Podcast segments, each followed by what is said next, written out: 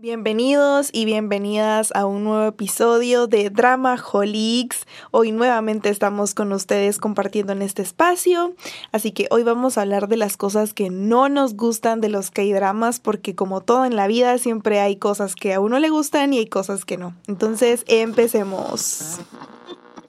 Añón. Hola.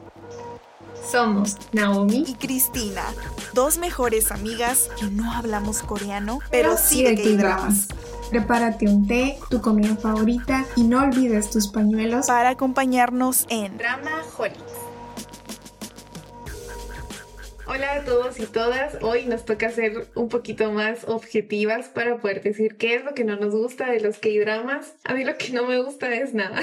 Yo no sé, pero está bien difícil eh, como pensar qué es lo que nos desagrada, pero sí hay un par de cositas que hemos hablado y que hemos notado que no mucho nos gustan. Entonces vamos a comenzar. Bueno, a mí creo que la cosa que más me desagrada de los K-dramas son los malos finales. Cuando son finales que te dejan como a media que te dejan pensando, hay finales que ni siquiera se entienden y no sé, no son finales que esperas y, a veces son cosas que nada que ver y eso me desagrada un montón y he visto un montón de series así. Creo que Cristina me había dicho una vez que había leído que a los coreanos les gusta mucho eso, como hacer finales malos o finales muy inesperados, pero a mí no me gusta, o sea, yo lo odio, es como no.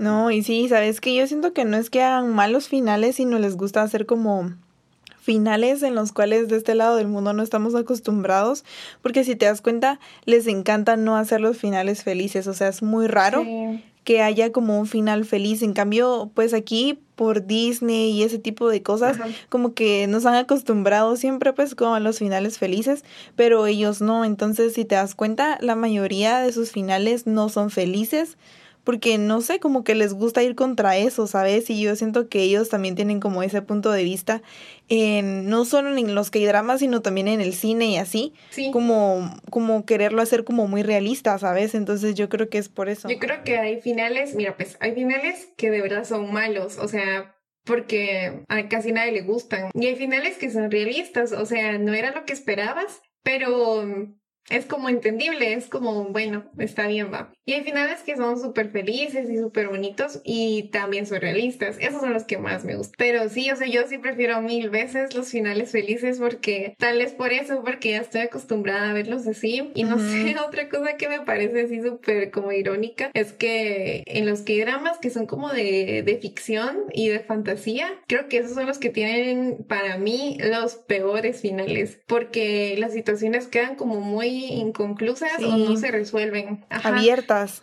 Son finales abiertos, ajá. Ajá, entonces como que queda muy a tu interpretación. Pero es como, de ficción y, es como de fantasía, podrían hacer finales sacados de la mangas y que se los fumen.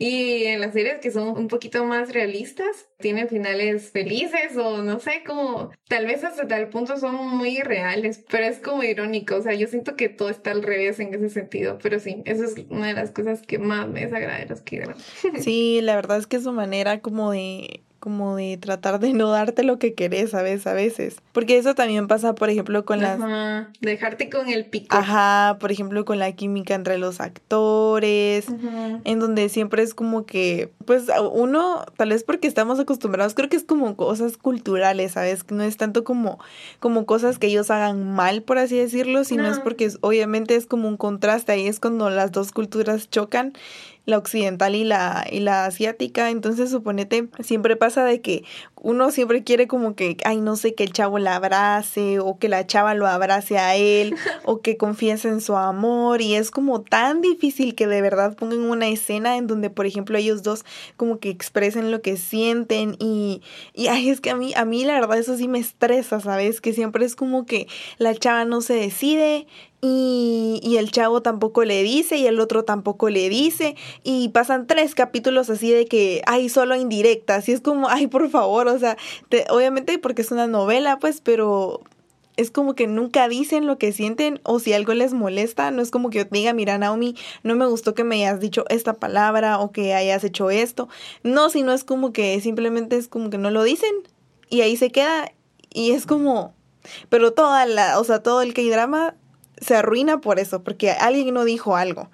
Y, y, la otra persona tratando de averiguar qué fue, ¿verdad? Entonces, ay, no sé, a mí, a mí eso sí me estresa, es como que ya, por favor, díganse las cosas.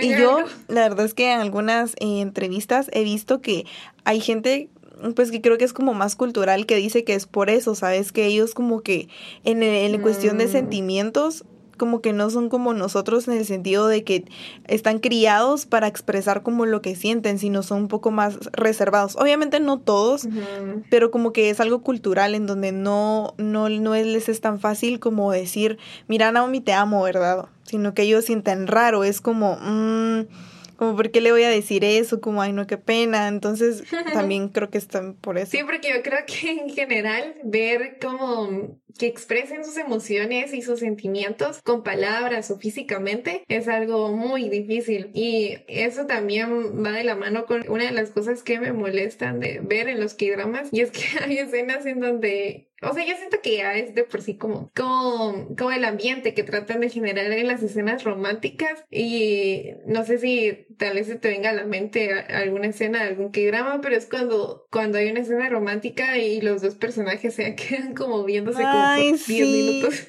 y no hacen nada y es como... Ay, todo incómodo. Y no hacen nada y es como, ay, al menos abrácense o algo. Pero sí va, va muy, muy de la mano con eso de que eh, yo ¿sabes que... que a veces Ay, perdón, pero hay escenas en donde pasa eso. Y, y, tú dices como a fijo se van a abrazar o se van a besar, pero no pasa nada. Y te tienen como dos minutos ahí pensando en que si va a pasar o no va a pasar y no pasa nada. Y es como, ay, es en serio. O sea, tanto que hicieron para que eso haya pasado. Es como... Sí, y los abrazos son bien raros también. no sé si te has dado cuenta, pero se abrazan y es como, que sean palmaditas. Ajá, es como la mayor muestra de afecto entre ellos. Pero mm, eso sí, es una de las cosas que más me estresa porque es por lo mismo, porque acá estamos muy acostumbrados a ser expresivos. Obviamente no todos, pero en ese sentido creo que somos un poquito más expresivos que ellos. Ajá. O sea, uno espera ver ese tipo de cosas en los que dramas. Pero yo creo que los más recientes o hay, hay muchos que son bien diferentes a eso. Y, y sí hemos visto bastantes muestras de amor esas cosas. Esos son nuestros favoritos. y eso, que a veces hay situaciones que creo que se podrían resolver muy fácil, pero se alargan y se complican por lo mismo, porque no se dicen las cosas, porque no se comunican y los personajes, cada quien anda en su rollo, o sea, uno está haciendo una cosa y el otro está haciendo otra y después ahí todo se vuelve un relajo. Creo que eso alarga mucho las tramas a veces y mm, de por sí no hay que dramas que sean muy largos, pero yo sí he visto algunos en donde pienso que, que las tramas podrían acabar en algún momento y no acaban y siguen y siguen y es por lo mismo. A mí lo que me cae mal es que a veces, suponete, Estás, en el, estás viendo el que drama tranquila y así. Va y de la nada terminan. Y después pasan tres capítulos siendo orgullosos. Es como que, ay, no, es que ella está mejor sin mí. Ay, no, es que si estoy con ella va a sufrir. Ay, no. Y así quedan como tres capítulos. Y uno así como que, ay, ya por favor, o sea, al menos díganse, mira, no por esto no puedo estar contigo, que no sé qué. No, pero es que la otra adivinando. Y para mientras viene alguien y también la quiere conquistar. Y es como, ay, Dios, es en serio. Y el otro, no, es que ya está con él de plano. Y el otro así como, sí. Ay, no sé. Eso, a mí sí, eso me estresa, la verdad. Es que creo que más que nada es como los triángulos amorosos en los que hay drama, ¿sabes? Como en general es como ellos manejan ese tipo de, de, situaciones, porque es como que les encanta estresarte por medio de los triángulos amorosos. Y es que, por ejemplo, en Startup, ¿te recuerdas? El chavo que no se quedó con, la, con, el, con el personaje principal y era como decirle algo, o sea, expresar tus sentimientos, decirle qué es lo que sentís. Vos sí que pasaron, no sé, cinco años, creo yo, o tres años. Sí, pasó tres años. Fueron tres años y no pasó nada en tres años. O sea, el chavo no, le dijo nada. Ajá, y yo, no, no puede ser. Pero eso sí, o sea, es, es, algo que hasta tal punto molesta porque, o sea, es que, mira, se entiende que, que no estén acostumbrados a ser muy expresivos y, y todo, pero hay cosas que no sé, yo siento que no se pueden evitar, o sea, que es muy obvio que tienes que decirlo, ajá, entonces, pero no, no lo dicen. y por eso... Ah, no, y sabes que por eso de que mencionaste ahorita en de Startup, me recordé como de a veces como que utilizan a los personajes secundarios solo para meterle como salseo al K-drama, pero en realidad a veces se siente injusto porque es como que solo meten a un mm. buen personaje con gran potencial de poder, suponete, brillar y que la serie se enfoque bastante en él. Sí, cabal. Pero solo lo utilizan y nunca como que explotan el potencial. Y yo entiendo porque obviamente los personajes principales pues son los principales, pero a veces como que cansa ese como patrón en donde ah, ya sabes que es un chavo bueno, por ejemplo una chava, o que simplemente hay personajes como secundarios que no brillan tanto por no ser los principales, pero que son muy buenos. Y tal es el caso como de Crash Landing, que obviamente es la excepción porque allí es donde se puede ver cuando personajes secundarios pueden brillar igual o hasta más que los personajes principales, porque son como, le dan como variedad a la serie.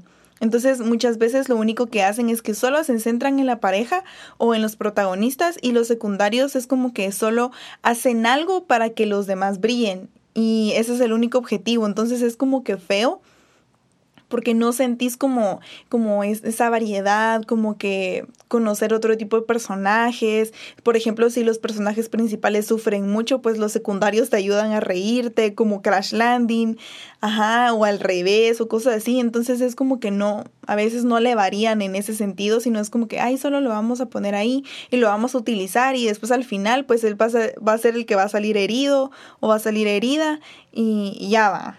Entonces como y a veces ah, no le dan un final a las historias de los personajes secundarios, porque en el caso de Crash Landing, eh, creo que eso le dio un toque bien especial al último episodio, porque mostraron cómo terminaba la historia de cada uno y cómo se iban resolviendo sus problemas, o, o, me entendés, cómo iniciaban como una nueva etapa de su vida. No sé, como que el ambiente del último episodio fue bien bonito por eso, porque no vimos personajes frustrados, ¿me entendés? Ni los principales, ni los secundarios pero en el caso de Startup, creo que, creo que es un buen ejemplo de lo que nos desagrada en, en este aspecto.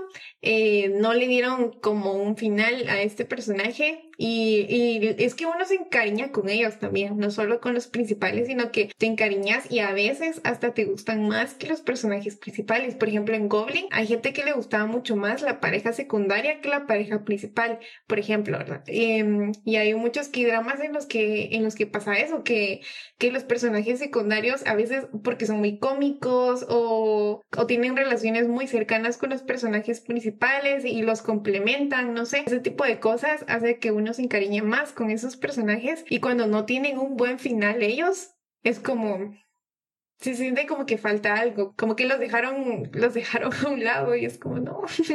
A mí se me ocurre, sabes que como en The Tale of the Night Tale, yo siento que allí hicieron como una buena distribución porque si te das cuenta, los personajes principales obviamente tenían mucho poder porque obviamente, pero yo sentí como que todo era muy completo, como que ellos eran un equipo, ¿no sentiste? Como que a veces estaba Kim Boom y la otra chava y de la nada estaba el amigo de, de Lee Wook y mm, entonces se sentía como que siempre había variedad porque a veces le pasaba algo chistoso a alguno de ellos, pero el otro eh, estaba sufriendo al mismo tiempo y no sé, como que le daban bastante variedad y al final, pues obviamente aunque fue algo triste en algunos momentos, pues sentís como que la, la satisfacción, creo que eso es que hay muchos finales y como personajes que no te crean como satisfacción, como, como, ¿cómo se llama esto?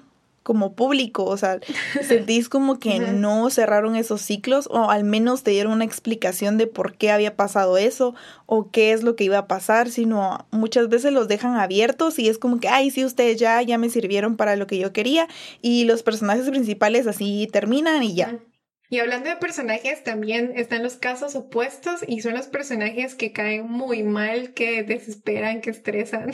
Aunque creo que eso es algo muy subjetivo porque obviamente depende de cada quien va. Y al final cada personaje tiene más de algún papel en el desarrollo de la trama. Pero sí hay personajes, bueno, yo recuerdo uno en particular de Crash Landing que era el, que era uno de los soldados que está en el equipo del personaje principal. No sé si te recuerdas que al final él quedó como de líder. Bueno, la cosa es que él era bien mala onda con la chava, con la personaje principal. Y me caía mal, me estresaba porque siempre se estaba quejando de todo, siempre estaba enojado, siempre estaba en contra de ella. Al final como que medio me cayó bien, pero me estresaba y así hay un montón de personajes que por sus actitudes es como... Mm, como que no mucho y al final creo que terminan complicando más, más la trama. No sé si tú tienes en mente algún personaje así. Que complique más la trama. Ajá, o que te haya caído mal o te haya desesperado, no sé. Mm. Ah, la chava de The World of the Marriott. Ay, sí, la verdad es que creo que allí abundan los personajes como cae mal hasta la personaje principal creo que me, me, está cayendo mal o me estaba cayendo mal porque ya no la seguí viendo pero em, allí hay como muchos personajes que no sé si son innecesarios porque sinceramente le dan más carga emocional y más eh, como salseo a la serie, pero no en buen sentido a veces, sino que simplemente lo que hacen es que aportan como más energía negativa, por así decirlo, al K-drama. Entonces siento que, por ejemplo, el, el, círculo de amistad de, de, los esposos, digamos, de los personajes principales, es como de cinco personas y es como que todos ellos son como mala onda, son como bien hipócritas todos. Entonces como que yo siento que allí pudieron como reducir la cantidad de amistades tóxicas y dejarla como en dos personas o no sé, porque a veces era como demasiado, ¿sabes? Era como que una pareja eh, les hacía caras y otra amiga la traicionaba a ella y le decía al esposo como que era lo que ella estaba haciendo y mm, no sé, como que sí, ahí, allí siento que pusieron demasiados personajes como en de la misma línea. Ah, Ajá. Sí, faltaban como personajes más, no sé, como aliados a la personaje principal o algo así. Ajá, porque fíjate que en realidad en esa serie ella solo encuentra como a una amiga, por así decirlo, que la ayuda, pero no es constante, o sea... Ay, qué triste. La tenés que ver para entender, pero es como que encuentra como una cómplice, por así decirlo, y después eh, un psiquiatra que llega al hospital donde ella trabaja se vuelve amigo de ella, pero no sé, como que no es como una ayuda completa, por así decirlo, no es como, eh, como vos y yo, digamos, pues que ella tenga como una, una, una fuerza ahí que siempre la esté apoyando, sino es como algo no constante. Ajá. Entonces, por eso te digo que está como muy ¿cómo se dice esto? Como no está equilibrado. Entonces. Estoy como muy sesgado en la parte negativa. entonces se siente como muy pesado, tal vez por eso. de plano. Sí, es que. Bueno, ahorita no, la verdad es que no tengo en mente todos los personajes que en cada serie me han caído mal, porque creo que en todas ha habido alguno que es como. Mm, o a veces, por ejemplo, en It's Okay, esa no la he terminado aún, pero Cristina me dijo que, por ejemplo, el personaje, el que es malo, es muy inesperado. Entonces, Creo que también a veces eh, los personajes pueden ser un factor sorpresa porque, porque al principio se comportan de una forma y después sus comportamientos cambian y puede que ese cambio le haga bien a la serie, puede que no. Entonces, como les digo, creo que eso es muy subjetivo el, el tema de los personajes porque hay personajes con los que uno se identifica muchísimo y hay otros con los que no, porque son cosas que no harías. Es como, mm, yo no haría eso, o como, como que inmaduro que haga eso, o entonces, entonces creo que por eso es que llegan a caer mal o desesperar. Pero sí, o sea, algo positivo es que hay diversidad de personajes y algo negativo sería eso, que hay personajes muy sesgados, y personajes que ni siquiera se entienden a veces, o es como, no, no se sabe por qué están ahí, o sea, qué es lo que le aportan a la trama, si realidad le aportan algo o no. Entonces, y lo malo es que a, veces son interpretados por actores que tienen mucho talento, entonces es como, mm, siento que es como, bueno, este, este actor se pudo haber lucido con otro tipo de personaje o, o algo así. Ajá, entonces se siente como muy pesado, tal vez por eso. Bueno, como último punto, tenemos la poca distribución que hay de K-dramas en el mundo oficialmente, porque obviamente es fácil como ver un K-drama que se consigue en el bajo mundo. Eh, pero no es lo mismo, obviamente, ver un K-drama en una plataforma en la cual la productora tiene todas las regalías y ellos pueden medir cómo es que eh, el mundo está aceptando el K-drama y es muy diferente. Entonces, eso la verdad es un poco triste porque como fans uno siempre busca apoyar a los actores, a las casas productoras y así, para que obviamente sigan produciendo más y crezcan, pero es difícil porque en Netflix hay muy pocos, yo creo que no hay ni siquiera como 100, yo creo que ni a los 100 llegan y hay mucha demanda. O sea, por ejemplo, Naomi y yo cuando empezamos nos costaba encontrar K-dramas y la gente nos lo recomendaba, pero no los podíamos encontrar y la verdad es que no nos animábamos a meternos a páginas porque sentíamos que era muy peligroso. Y, y, es feo porque a mí al menos a veces sí es como que, que chafa porque ellos no saben que uno los está viendo en un país que tal vez ni saben que existe, pues, pero es como que sí, o sea, no saben. Entonces es como, eso es bien feo porque no, siento que a ellos eso les falta muchísimo, como crear una plataforma o hacer acuerdos legales con, con plataformas mundiales como Netflix o yo qué sé, pero mm, eso siento que sí les falta un montón y si lo hicieran, yo siento que sí ganarían un montón de dinero porque no somos poquitos los que miramos que hay dramas y pues con que le pongan subtítulos en inglés, yo creo que ya estarían hechos, la verdad. Yo creo que eso también influye en la cantidad de personas que ven que hay dramas, porque a raíz del podcast muchos de mis amigos me han hablado y me han contado eh, las recomendaciones que hemos hecho que les llaman la atención y que ya están en su lista y que quieren verlos en Netflix, porque obviamente cuando estás empezando a ver algo nuevo para ti, creo que lo que crees es que sea fácil y que sea de acceso rápido y obviamente sentirte cómodo viendo serie y no tener que estar cerrando los anuncios y cerrando las pestañas extra que salen y todo ese asunto. Entonces, creo que eso influye muchísimo porque sí hemos tenido que recomendarles otras plataformas para que puedan ver los K-dramas que pueden resultar un poquito molestas. Entonces, yo creo que muchos de ellos no han empezado por lo mismo, porque las series que les llaman la atención no, no están en, plataformas que se usan comúnmente. Entonces, creo que eso es algo que, que influye muchísimo y esperamos, esperamos que con el tiempo eso mejore para que mucha gente empiece a verlos, porque yo siento que de verdad son muy buenas. O sea, no he escuchado de verdad gente que haya probado un K-drama y que no le haya gustado. Y yo siento que sí hay potencial para, para que se extiendan y para que crezcan, pero factores como estos pues no ayudan mucho. Entonces, ay, esperamos que algún día mejore. sí, yo siento que, por ejemplo, Parasite le dio como bastante foco a las producciones coreanas, si te das cuenta en Netflix. Antes sabían, pero creo que a partir de como ese año fue cuando empezaron a subir más. Por ejemplo, antes yo creo que nunca había visto un K-drama en emisión hasta creo que The King, ¿no? No, pero cuando tuviste The King ya había terminado de salir. Por ahí. Fue ese mismo año. Ajá, pero, o sea, yo, yo creo que antes nunca había visto un K-drama en emisión. No. O sea, se miraban en las series normales, pues en las occidentales o en las europeas, pero K-dramas yo que yo recuerde no había visto en emisión. Entonces, como que eso fue el año pasado como que no hay mucho como avance ahorita. Es cierto que ahorita sí hay muchísimas más, pero creo que les falta todavía y con esto de las plataformas creo que se tienen que poner pilas en hacer su propia plataforma o yo qué sé, pero pero sí como que darle al mundo lo que necesita, ¿no? Como que pues potencializar lo que ya tienen, porque no es como que se tengan que inventar algo nuevo, sino simplemente como que subir todo el material que han creado y yo creo que aquí, por ejemplo, podría ser como una distribuidora, así como lo que pasó con Spotify.